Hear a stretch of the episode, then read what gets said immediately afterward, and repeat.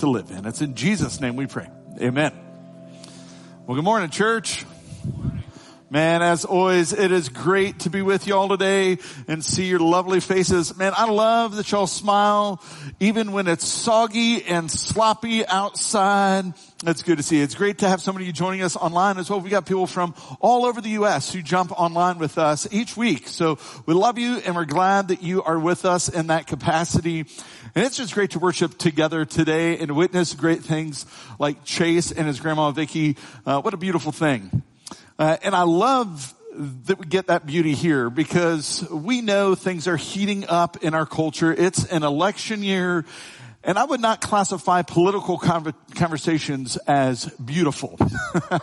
and so I love the beauty of a baptism that gives us some joy when we see the disruption of politics. And we know that like every election, this one will be no different. One of the areas that's always contentious and just problematic is the conversation about the economy. Well, what to do about the economy? Uh, how to fix it, how to improve it, how to spin it, who to help, how to help them. And Americans, we don't generally think very highly of how the government handles our money, do we?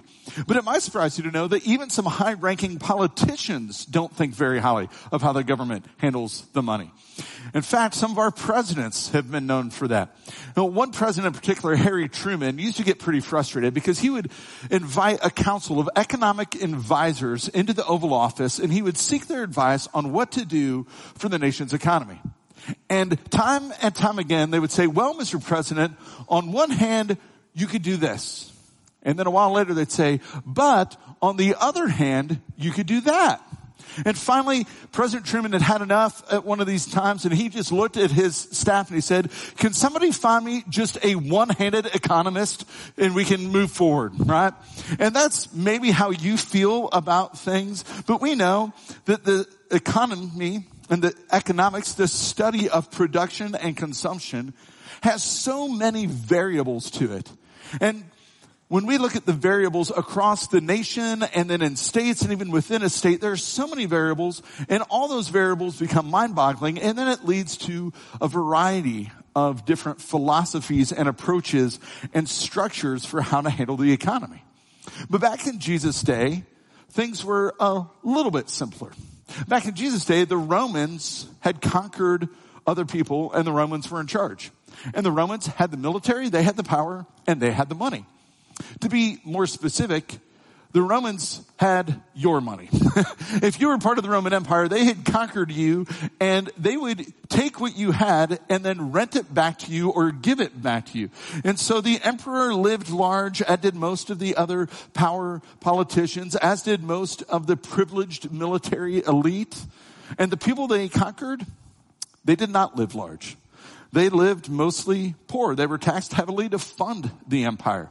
Now, even with the people groups that got conquered, like the Israelites, there were always groups among them who buddied up to the conquering class, who became tax collectors for the Romans, who were the religious elite who learned how to play the game and play the system, and they did all right within that system. But most people, most people were poor, most people were disadvantaged, there was no middle class. And so most people lived pretty simple lives without much financial security. And it was to those people, the lowly, the down and outers, the average Joe who didn't have much, it was to those people who Jesus was speaking when he gave his famous sermon on the mount.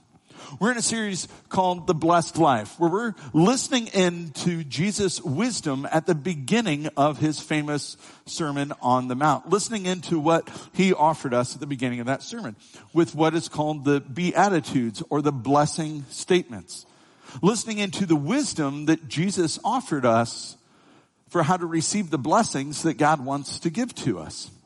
Jesus began his sermon with these three blessings. Next slide, there we go. He said, blessed are the poor in spirit, for theirs is the kingdom of heaven. Blessed are those who mourn, for you will receive comfort. Now, the poor in spirit, they recognize their spiritual poverty before God. They have a desperate need for God, and they're aware of that. The mourners, they mourn over their sin and they grieve their sin so they are comforted by God. And then he said this, blessed are the meek, for you will inherit the land. Blessed are the meek, you'll inherit the land. And this word inherit is a pretty profound word for Jesus to use speaking to the people he was speaking to. Because most of the people in the crowd that day didn't stand to inherit much from an earthly perspective.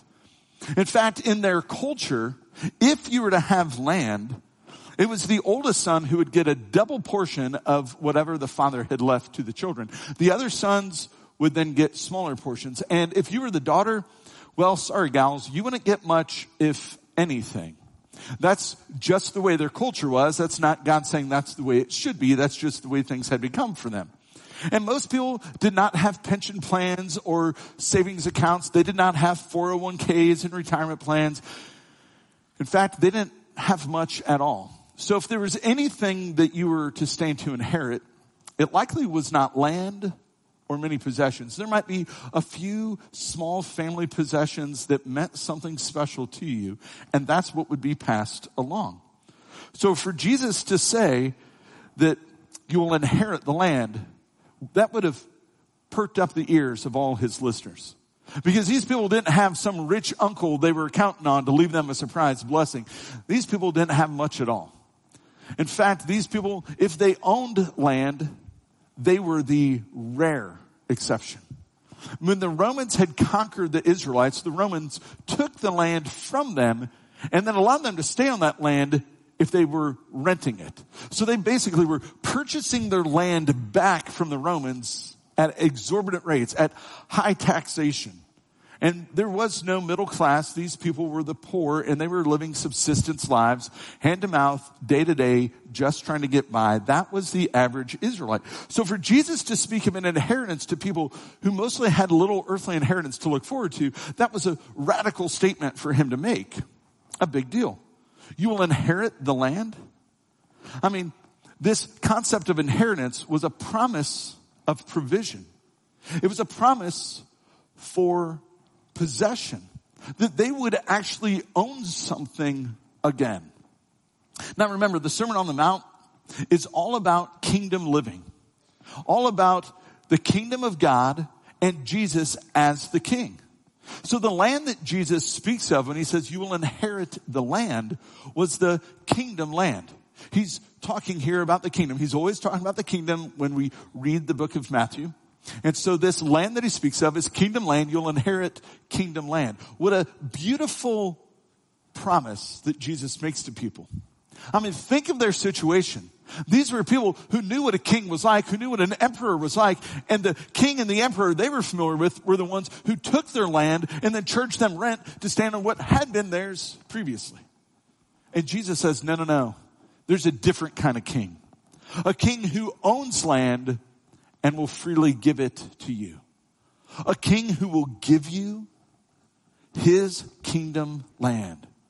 What an incredible juxtaposition of what they were already experiencing. What an incredible promise. What a radical promise of provision to people who had virtually nothing to have. People who had little to inherit. So this language of land and inheriting the land was language that is best understood in the framework of the entirety of scripture. If we go way back in the story, Eh, to a guy named Abram who God then gave the name Abraham and God promised Abraham, I'm going to give you a land and he promised this land. And from that point on, we see that land is one of the promises and themes throughout scripture. It's a key element of understanding the Old Testament and even into the New.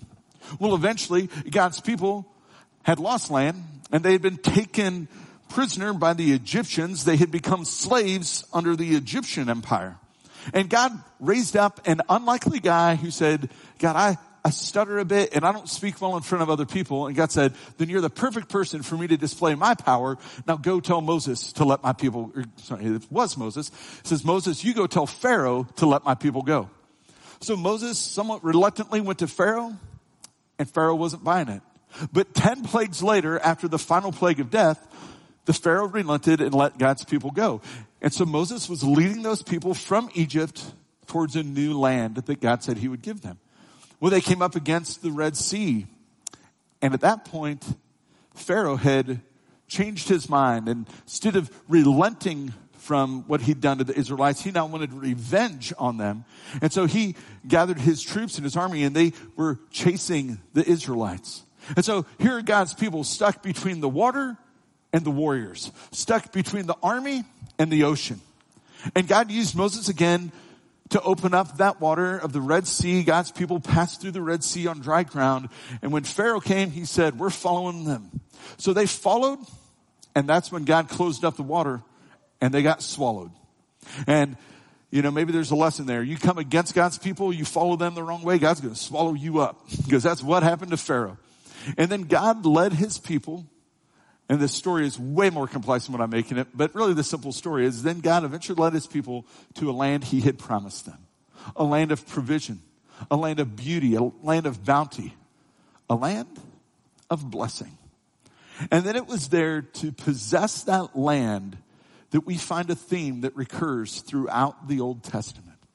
And so here we have Jesus promising inheritance of land. But he wasn't just speaking of an earthly land like what they had known before. No, the whole story of what Jesus is doing on this moment is a grander picture of what they'd previously experienced. In fact, we can't fully understand the Sermon on the Mount without understanding some of what had happened in the Old Testament, the book of Exodus. I encourage you to read through the book of Exodus. I encourage you to read the story of then making their way from Egypt to the promised land. Because in that we encounter Moses going up on a mountain by himself and interacting with God and receiving the Ten Commandments and offering those commands to God's people. And God's people then saying, okay, we need to live according to these commands. And it was the giving of the law. And here you have Jesus, the greater Moses, up on a mountain. It's really more of a hill, but we'll call it a mountain to be kind. He was up on the hillside, up on the mountain, but he had invited all the people up there with him. And it wasn't just one person speaking to God. This was God himself speaking to all the people and telling them that it's not just about obeying the law. It's really about a change of heart and having relationship with your God. Inviting people into a kingdom lifestyle to be kingdom children. That's the story of the Sermon on the Mount. That's what Jesus is doing. And it echoes the Old Testament. It echoes the Exodus through and through and through. And so when he promises land, we get a glimpse of what we see in the book of Revelation. In Revelation, there's a picture that at the end of time, there will be a new heaven and a new earth that descend for us. Revelation chapter 21. A new heaven and a new land. A whole new kingdom land for God's people. And we see the, the glimpse of that in what Jesus is saying. So what a magnificent blessing. People who have nothing, who have no land, who've had their land taken from them, you get to inherit kingdom land from the king. He's going to give you the best land there is. But did you catch who the promise is for? Did you catch who the blessing is for? Blessed are the meek, he says, for they will inherit the earth. Now, depending on which translation of the Bible you read, this may say earth. I think a more accurate translation is land. That's more in keeping with what we see throughout the scriptures. They will inherit the land. But did you see who's going to inherit it? The meek ones. The meek, wait, the meek? They are going to receive the reward? I mean, where does meekness get you in this world? We know that the powerful, the bold, the takers, the rich, the mighty, the power hungry, the power brokers, the power dealers of our world, the ones who have the money, they get to buy and sell us. They get to buy and sell what they want. They can purchase the land for themselves. Meekness doesn't win us much in this world. Blessed are the meek. Really, Jesus? I mean, come on, bro. Have you not heard that might makes right? That there's only so much to go around. So you gotta get what you can take. That it's survival of the fittest and the fittest are the ones who dominate. So you gotta dominate the others to get what you want. There's only so much. If you want it, you take it. That's the way it is. I mean, listen, Jesus, we live in the age of hostile takeovers and high powered consultants and propaganda where memes are made to weaponize words to spin the opinion of the people. Meekness, if you want success, meekness ain't gonna get you there. And in the face of all of that, Jesus simply offers this, blessed are the meek. blessed are the meek. It's so backwards to the way this world works. Jesus offers an invitation to embrace a radically different kind of way of living, to embrace a totally different way of life, to embrace a different approach to life, a way of approaching ourselves and others differently than we have. It's an invitation to trade our never ceasing striving for more, to trade in that competition and replace it with cooperation. To see other people not as our opponents or rivals, but as fellow travelers and strugglers on the journey. Blessed are the meek, for they will inherit the land. Now this word meekness, depending on what translation of the Bible you read, may be translated gentleness. And that's not wrong. I just don't think that's as complete. Meekness is a difficult word sometimes to understand. We better understand meekness this way, that it is gentleness with humility. Sometimes the word from the Greek, the original language the New Testament was written in, it's translated either as gentleness or humility. I think we do better to translate it as meekness, which is the combination of gentleness and humility. To really understand the fullness of meekness, we do need to understand some things that meekness is not. Like for starters, meekness is not just a character trait that some people possess and others don't. Depending on how you're wired, depending on your personality, your temperament, meekness may come easier for you.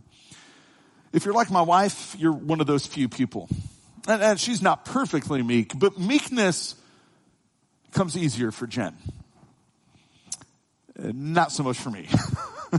so if you are anything like me, I'm just going to confess to you, like meekness works against my personality. I better say it this way. My personality, my temperament works against meekness. It does not come as easy for me. I, am more bold. I'm more like, hey, let's take it. Like, hey, there's a hill. Let's charge it. Let's go.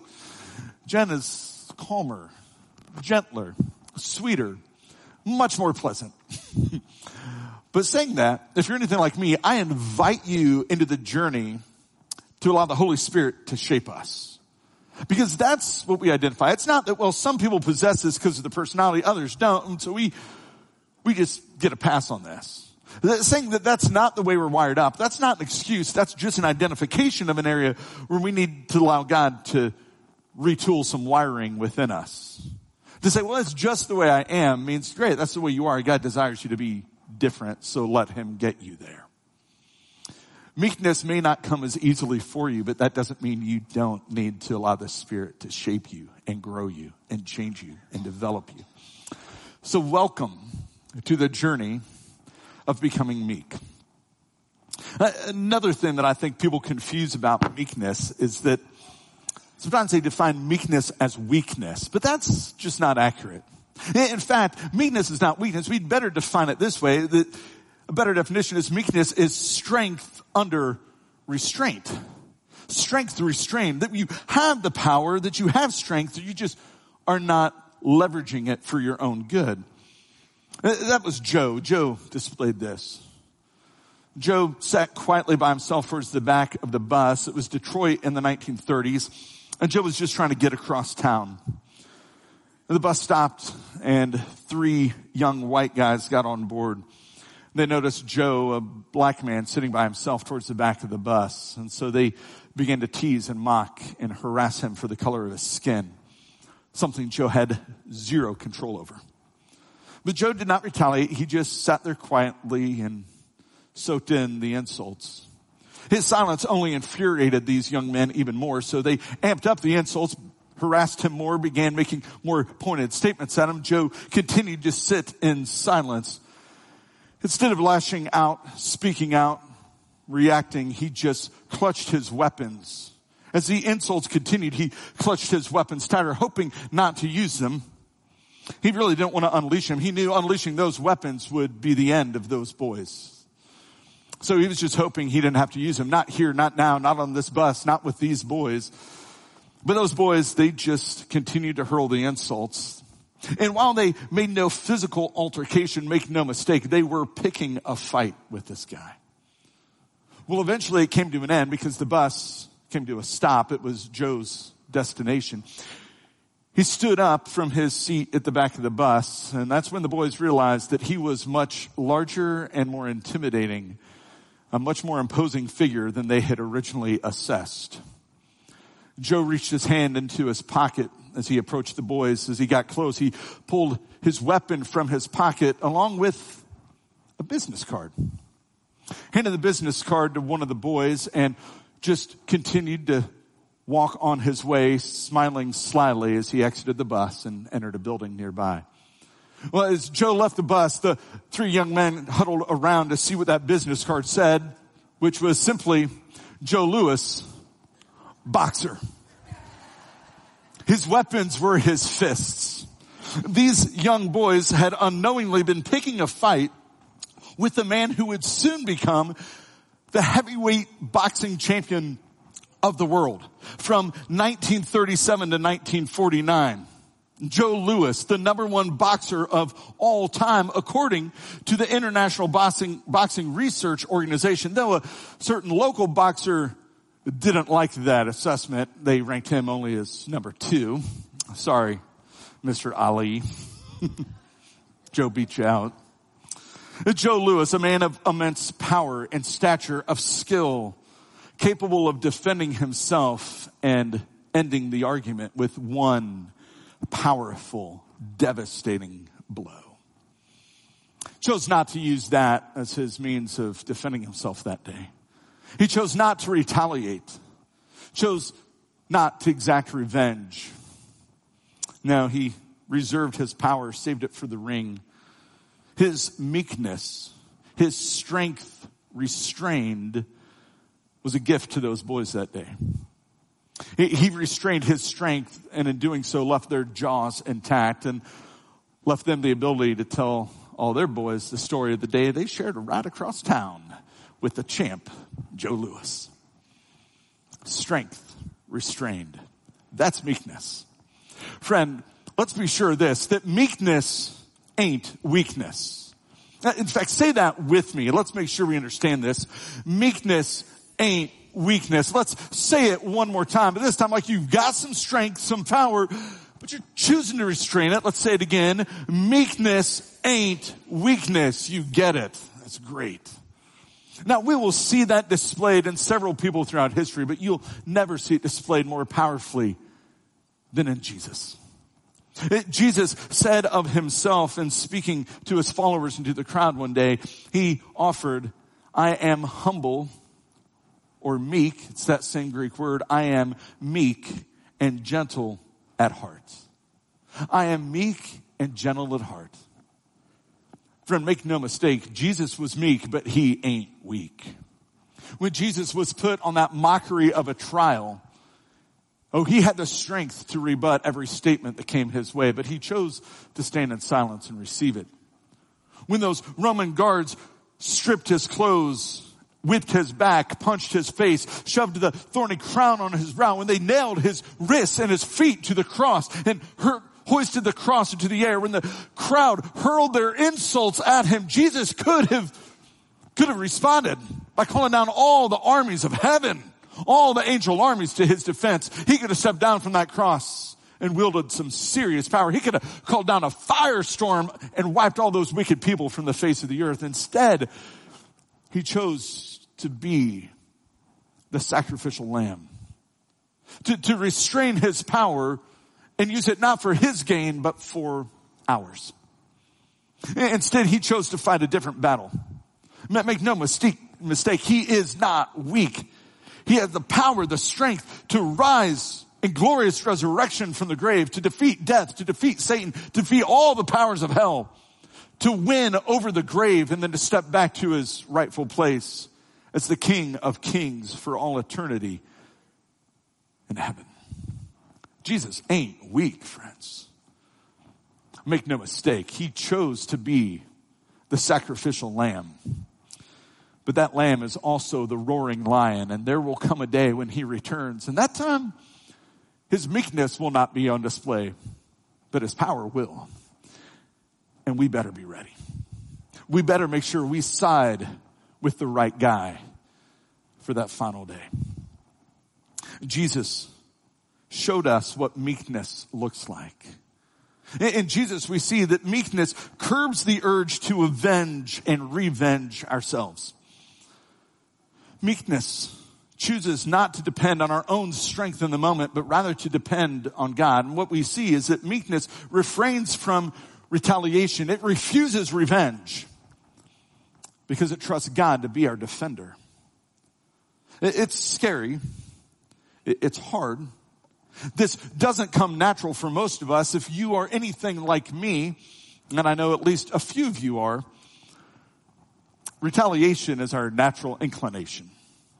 People toss the insults. We hear what they have said, not to our face, but it comes from behind the back. We read it on a post on social media. We hear it through the grapevine. Those things come from different angles. And our natural inclination is to fight back. Oh, I can put that person in their place. Oh, I've got the great comeback. Oh man, I can put you in your place. Let's do this. But we know, we know that that's our pride. And while we might feel good in the moment, that moment is over pretty quickly. We might win the argument, but the reality is, and we all know this, you get into the ring where they're throwing mud, nobody comes out clean. You, you go wrestle the pigs and you come out dirty yourself. That's just not the way that wins. And that's not the way of Jesus. Again, this is an area that I need to grow in. So I invite you to grow with me. And what this means is that people might say things, they might even do things, and we will choose to not say anything in return. See, meekness submits its power to God, trusting in God. Meekness is only found when we have a deep trust in who God is as our defender, in, in His goodness and His graciousness and what He has said will happen at the end. Meekness effectually says, I, I trust that God will prove powerful in the end, so I don't have to prove my power or my might in this moment. I trust what God will do, so I don't have to prove myself right to you. Now, that's only if we've actually aligned ourselves with God that that makes sense, right? Remember that Jesus was speaking to the down and outers in his society, to the people who were under the oppression of the Roman rulers, who were under the control and dominance of the religious elite. And it was to them that Jesus said, don't fight back. Retaliation is not going to win you what you want. Don't choose violence. It was to them that Jesus said, God's got you. Stay the course. Choose meekness. I mean, these were people who were hoping for a political savior, not just a spiritual savior. These are people who were hoping for a leader to rise up and lead a rebellion with a sword, not a Messiah who would climb upon a cross. And Jesus said, meekness is the way. See, meekness refuses to inflate the self for selfish gain. It always submits itself for the greater good of God and other people. It's the opposite of pride. I don't have to prove myself. I don't have to prove my strength. I don't have to prove myself right. I can just love you. I mean, that's the reason. If we know that God loves us and that God will defend us and God's got us, and that means we can focus our attention, our energy, our efforts on loving God and loving people. Uh, it's the beauty of the kingdom community Jesus has invited us to that he's creating. A place where we don't have to defend ourselves, but with everyone else looking out for one another. I, I mean, after all, if you have to always look out for number one, there's only one of you looking out for you. But if you look out for others and they do the same, what a beautiful thing. We've all got each other's backs. What the what a genius community God has created for us. And the currency of that community, the currency of the kingdom is love. It's love. I mean, love is the currency of God's kingdom. But that's scary, isn't it? Because love always brings the opportunity to be taken advantage of. Anyone who's ever really loved another person, you know this. I mean, every spouse knows the more deeply you love your other, the more you feel the wound when they say something snarky to you. Every parent knows the more deeply you love your child, the more you feel the pain when they hit those teen or preteen years and begin to talk back. Kids, we love you, but know that sometimes you're a challenge. you feel it. You, you, feel the pain. You feel that the love is being taken advantage of. When the door slams shut, you feel it. It doesn't mean we end it. It just means we know that love brings the distinct possibility of being taken advantage of. And it eliminates our need to retaliate. We see that most clearly in the cross. For God so loved the world that he gave his one and only son. And what did we do? We crucified him. Yeah, love risks being taken advantage of. And that's exactly the cross shaped life that Jesus invites us to. To love God and to love others deeply. Now, the one place you will never be taken advantage of in love is with God. That's the truly only safe place to love. But God risks because he knows we'll want to take advantage of his grace. We'll want to take advantage of his mercy. We'll want to spend his truth for our own gains. And that just ain't a good way. But we know, we know that meekness is the Jesus way. That, that in the kingdom of God, Jesus is far more interested in our meekenomics than our economics. You saw what I did there. He's interested in our meekness, in our heart, more than our pockets. Now that doesn't mean that those other things don't matter. It just means that he's most interested in the heart. See, meekness does exercise a certain element of power, but it always does so for the benefit of other people, out of love for others. Meekness does defend. We see this with the cross. Jesus chose to defend the helpless with the cross, even at his own disadvantage. Jesus gave scathing statements against the self-righteous who were exerting control and dominance over other people. He was defending others. Meekness defends others in the face of abuse or injustice, even stepping into harm's way to protect another person. Meekness puts pride to death and steps up to serve somebody else to help them out. Now, I want to be really clear about this because some people can confuse meekness and think it means that it's okay for us to just always take it on the chin with abuse. Uh, meekness is not abuse. Meekness is not a willingness to be a punching bag or a doormat for another person. So if you're in that kind of relationship and you're receiving any kind of emotional or physical or relational abuse or otherwise, get out and get help. And we're here. We are here to help you.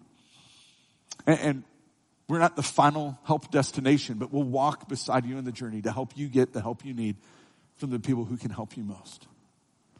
Meekness is not abuse, and abuse is not okay anywhere, and certainly not in God's kingdom. But meekness does say that it's really not about our self-depreciation either. Meekness is not about us looking lowly on ourselves. In fact, it's really not about self at all. Meekness gets beyond the self to look at other people. We, we saw earlier that meekness is the combination of gentleness and humility. So humility is a close cousin of meekness. It's an essential ingredient in meekness. We need to understand a little bit about humility to fully understand meekness. And doing so, I think it's helpful for us to know that a lot of people, I think they misunderstand humility like humility is talking poorly of ourselves, and it's not. Like, humility does not mean you think less of yourself. It just means you think of yourself less often. In fact, friend, God thinks pretty highly of you. The cross of Jesus Christ demonstrates that. It demonstrates your value and your worth to the King of Kings, to the one who created you, the one who owns the world, thinks the world of you. So don't go thinking less of yourself. That's not humility. That, that's a broken image that needs restored by the king of the kingdom. But nor does it mean you go elevate yourself above other people. No, that's not it. Humility just means we don't think of ourselves as often. See, humility takes the focus off of self and shines the light on somebody else. Humility stops looking at our own situation and looks instead for ways we can serve other people and help them in their situations. Humility is not about how we see ourselves. It is all about helping other people feel seen and heard and loved and valued. That's meekness, my friend. That's what God is calling us to. Blessed are the meek, for they will inherit the land. Later in his ministry, Jesus offered this invitation to all who were following. He said, Come to me, all of you who are weary and carry heavy burdens. I'll give you rest. Take my yoke upon you. Let me teach you because I am humble and gentle at heart. I am meek, he says. And in me you'll find rest for your souls. Next slide. He goes on, says, For my yoke is easy, and the burden I give you, it's light. Friend, meekness is the Jesus way. It's an invitation to stop the ceaseless striving for power in our culture. It's an invitation to find our place in the kingdom, to hit pause on the exhaustion button of the rat race, to stop the cutthroat competition and the ongoing angling for success to get ahead. I love the invitation of Jesus. Come and find your rest in me. Find your place in my kingdom, is what he says. And know that when you find your place there, you find what you've always been looking for. Don't you love that Jesus says we will inherit the kingdom? Is there anything you can do to earn an inheritance? To deserve an inheritance? No. In fact, in the culture Jesus was speaking to, you simply received an inheritance because you were the child of the dad. And the dad had something to bestow upon you. Now it's funny, um, I've had a lot of people tell me over the years that although I'm a bit taller and a little more slender than my father was, if you look at our faces, I bear some distinct Fitzgibbon resemblance. In fact, there are some Fitz traits that every Fitz guy has. And some of those go beyond the physical to other mannerisms. Things that I remember my dad saying and doing and just simple ways of how my dad would huff at some things when he was working out in the garage. And here I am in my forties and I find myself doing that. I mean, there are moments when I'm like, oh my goodness, I am my dad. Kids, whether you like it or not, there are things that you are going to say, man, I hope I'm like my parents that way. That's really good. Lean into that. There are going to be things though that all of us, because every person here is imperfect, there's going to be things you look at parents and say, man, I hope I never do it. You're going to do it. Welcome to the club. It's going to be in you. And there's some of those things that are tainted by sin that I need to allow God to redeem. And some of those things I've allowed God to redeem over the years. But there's some things that are just kind of a fun reminder that, yeah, in my personality and in my physicality, I look like my dad. Friend, I hope that every one of us here can say that we look like our father, that we look like our dad. Meekness is not the only characteristic of our Heavenly Father, but it sure seems a pretty good place to start. Do you live in such a way that other people would look at you and say, oh, that's a child of the king? Oh, that's a kingdom kid. Oh, they, they look like their daddy. I hope so. Let's all determine as we continue in this series to put ourselves up against what our dad looks like, to allow the Holy Spirit to shape us so that we might better resemble him. And friend, if you have not joined the family yet, God offers an open invitation to everyone to become his child. Jesus simply says, come to me. Come to me all. What an inclusive statement. No one's left out in that. Because I know we are all weary. We all carry heavy burdens. That's what this world does to us. If you have never taken Jesus at that invitation before, I hope today will be your day. I hope you'll come to him and that you'll find your place in his kingdom, not only now, but forever. Let's pray. God, we thank you that you are not just King and Lord. Not only are you Savior and friend, God, you are Dad. You are Father. And we confess that too often we, we do things that don't bring honor to your name, that would disgrace the family, that we do things that don't look like you at all. But it's our hope, it's our prayer in this moment that we would be good representatives of your image in this world. God, that we would look more and more and more like you. So, Holy Spirit, we invite you and we need you to do some shaping, transforming work in us, to transform us into the image of our Savior, the meek one, Jesus, the most powerful one ever, who chose to exert his power for our good. Oh God, may we live that way. May we follow you faithfully. And for those who don't yet know you, we pray that today would be their day, that they would allow nothing to stand in the way of coming to you, to find the rest, to find their place in your kingdom as your child. And God, we pray this for your glory. Amen.